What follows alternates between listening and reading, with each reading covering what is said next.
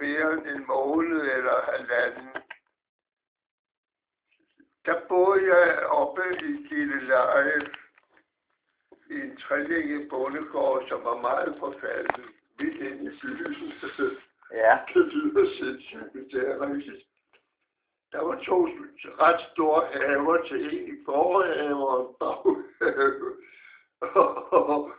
Og, vi havde lige 25.000 for hele lortet. Ja. Dengang, man kunne købe øh, et, hus for 25.000. Ja, ja. Men der begynder Rademakur at sende på det tidspunkt, og så hører du det. Hva? Så begynder Rademakur at sende, og så hører du det. Eller hvordan? Kendte du nogen, der var der? Nej, så kommer der en dag en dag, han havde hans vanklide, han skød sig selv senere. Ja, ja, Bang, hul i hovedet. ja. Han var altså sådan lidt hysterisk i det Mm. som person. Men jeg, vi arbejdede meget sammen i årvis, Ja, fordi vi skulle ordne alle de rejsebureauer, der fik, vi havde noget, der hed kvartersudsendelser, ja, fordi der var plads til mere stof. De havde også en større pris end de små. var det aktuelt kvarter? Spots, spots hed de små. Ja, Og øh, nu hører jeg, lige hørt øh, Tony Bennett, som er 80 år, sige, han kunne ikke huske. Jeg tror sgu, det var ham, der sagde det, eller også var det en anden. For jeg, øh, jeg siger også, at jeg kan ikke huske, hvad det, hvad det var for ting, som var væsentlige. Fordi jeg reddede mig Merkur i sin tid, mhm, fordi øh, det var ved at gå om og hjem. Der manglede penge og så videre. ja, Og så fik jeg, så kom han, hans vankede op med en kvindelig tekstforfatter, som ikke var ret meget tekstforfatter. Hun skrev den guddommelige øh, øh, hvad- det var navnet på en kaffe. nå, ja, så da, da, da, der da, en kaffe. Og så Ja. sagde, sagde kællingen, en, en kop mere, Nå, en, en kop te, sagde hun, en kop te. ja, Det er det mest forbandede vrøvl, hun sidder. Ja. Hun rører også ud. ja. Så kom jeg ind. Men var det på den måde, at du kom i kontakt med hans vangkilde? At du kom ind i Makur? Hans vankel sagde til mig, vi står og skal have lavet nogle tekster til...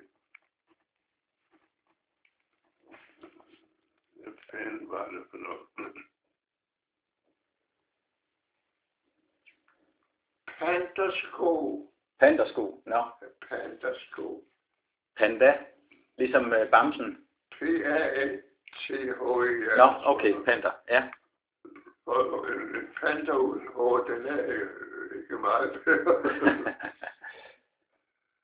Og så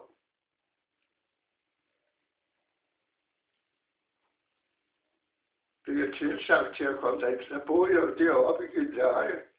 Og København ligger stadig 62 kilometer væk. ja.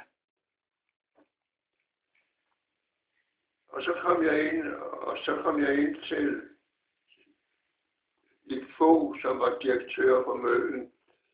Han havde altså bygget det hele op på, at der var tre unge mennesker, der havde taget første del af hvad, hedder det, handelsskoleeksamen eller sådan noget. Mm.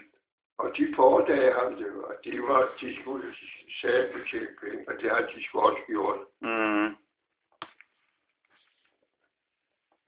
Og så var vi kommet, jeg var kommet derind, og jeg skrev, som jeg var fuldstændig be- bevidstløs. Jeg, jeg sad derhjemme og skrev på min skrivemaskine, og så kom jeg om morgenen, og så kom de såkaldte, hvad skal man kalde dem, repræsentanter, eller Mm. der var en fem, fire, fem stykker. De kom ind og sagde, har du noget til mig? Ja, værsgo. Har du noget til mig? Jeg tager noget her. Og hvad, hvad var det, du skulle skrive? Reklametekster? Øh, til, Det, det var øh, sport ja, ja, og så videre. okay. Var det noget, du havde gjort tidligere også? Ja, ja, det lavede jeg lige, fordi jeg er uddannet smed, og det er det værste lort, jeg nogensinde har haft. Jeg, jeg fik eksamen som jernskibsbygger, Ja, og det er noget, jeg har fortrudt. Jeg har tudprøvet over, at jeg skulle lave alt det lort. ja, Det viste sig, at når jeg kom ind og skulle skrive noget, for jeg har altid været god til at skrive, jeg har altid været dygtig i, men jeg gik ud af syvende klasse i, i hvad hedder det, i folkeskolen ja. Og hvor gik du i skole henne? I Helsingør. I Helsingør? Ja.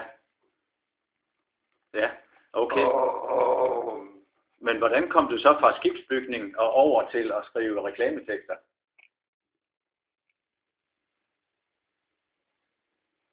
jamen, jeg kom bare med nogle forslag Ja. til Pantersko. Nå, Jeg havde, jeg havde mange idéer. ja. Og det var først det, jeg gældede på.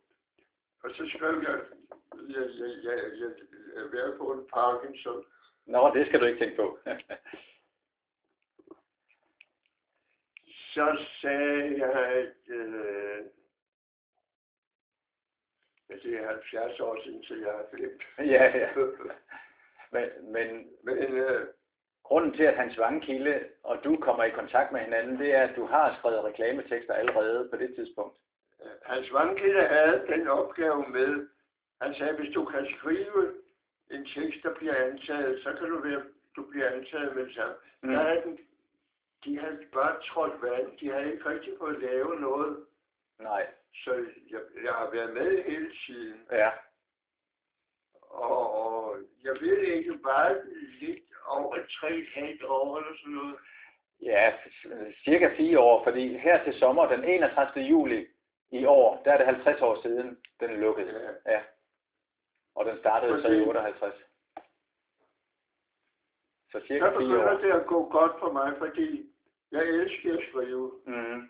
og, og jeg kunne finde på.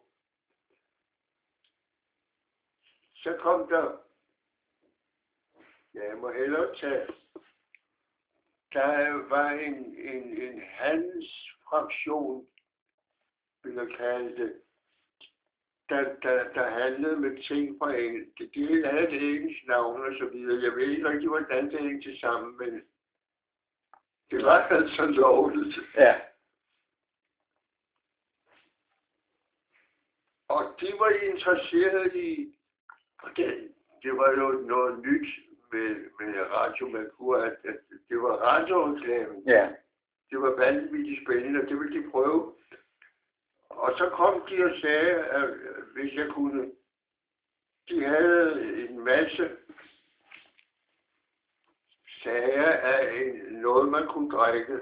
ja, Men det var sgu ikke noget, man blev fuld af. Jeg ved ikke, hvad jeg, jeg, jeg har fuldstændig smidt ud, hvad det hed. Men der gik bare otte dage, så ringede de og sagde, nu havde de solgt det hele. nå, Fordi det er ikke bare mit geni, men folk de sagde jo så, nej, ja, nej, det må vi se. Altså, jeg ved godt, der var noget, men jeg, jeg ved, at jeg lugtede altid til lunden, hvor, hvor, hvor, hvor, hvor, hvor kom det fra, og så videre, så videre. ja, En anden ting var, at så kom der en ung fyr. Han havde boldved, for hans far havde boldved. Han havde sejlet som pilot, eller fløjet som pilot til Tokyo. Der blev han verdensberømt. Nå. Ikke så meget, som man kan huske om i dag. Men han havde liggende et lager af forniklede ting. De var sådan hvide, kølige, altså ligesom vandhallen herude. ja, Og så skrev jeg, den, den kørte bare først og fremmest på, på spot. Hør alt om sommerens sølvskinnende sensation. Ja. Det var noget, de sagde. Hvad fanden er det for noget? Jeg, altså, jeg, jeg, jeg angav ikke, hvad det drejede sig om. Nej.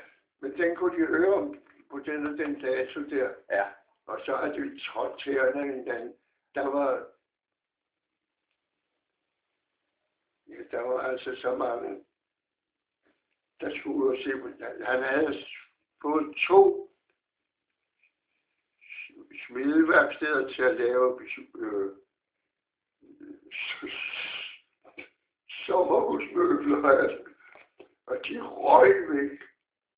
Han kom fra Amerika og havde set, der lavede de jo reklame Ja. radio. Så, så han sagde, jeg vil jo se, altså, om vi kan få noget ud af det her, og de, de var fuldstændig ribbet i løbet af Ja. 10 dage. Altså, sådan gik det med alt, hvad vi lavede Ja. der, fordi det var nyt, Ja. selvfølgelig. Ja. Hvor sad du henne? øh, Sad du på, i en af, af salgskontorene for Merkur, når du skulle skrive? Ja, efterhånden, men jeg begyndte jo at blive træt af at køre 62 km. Ja, ja. Hvor havde de salgskontor? Var det i Rømersgade eller Sortedamsdoseringen, eller hvor var det henne? Det har ligget forskellige steder. Hvor fanden var det, vi var hans? Jeg tror, vi, vi, vi lå... Øh,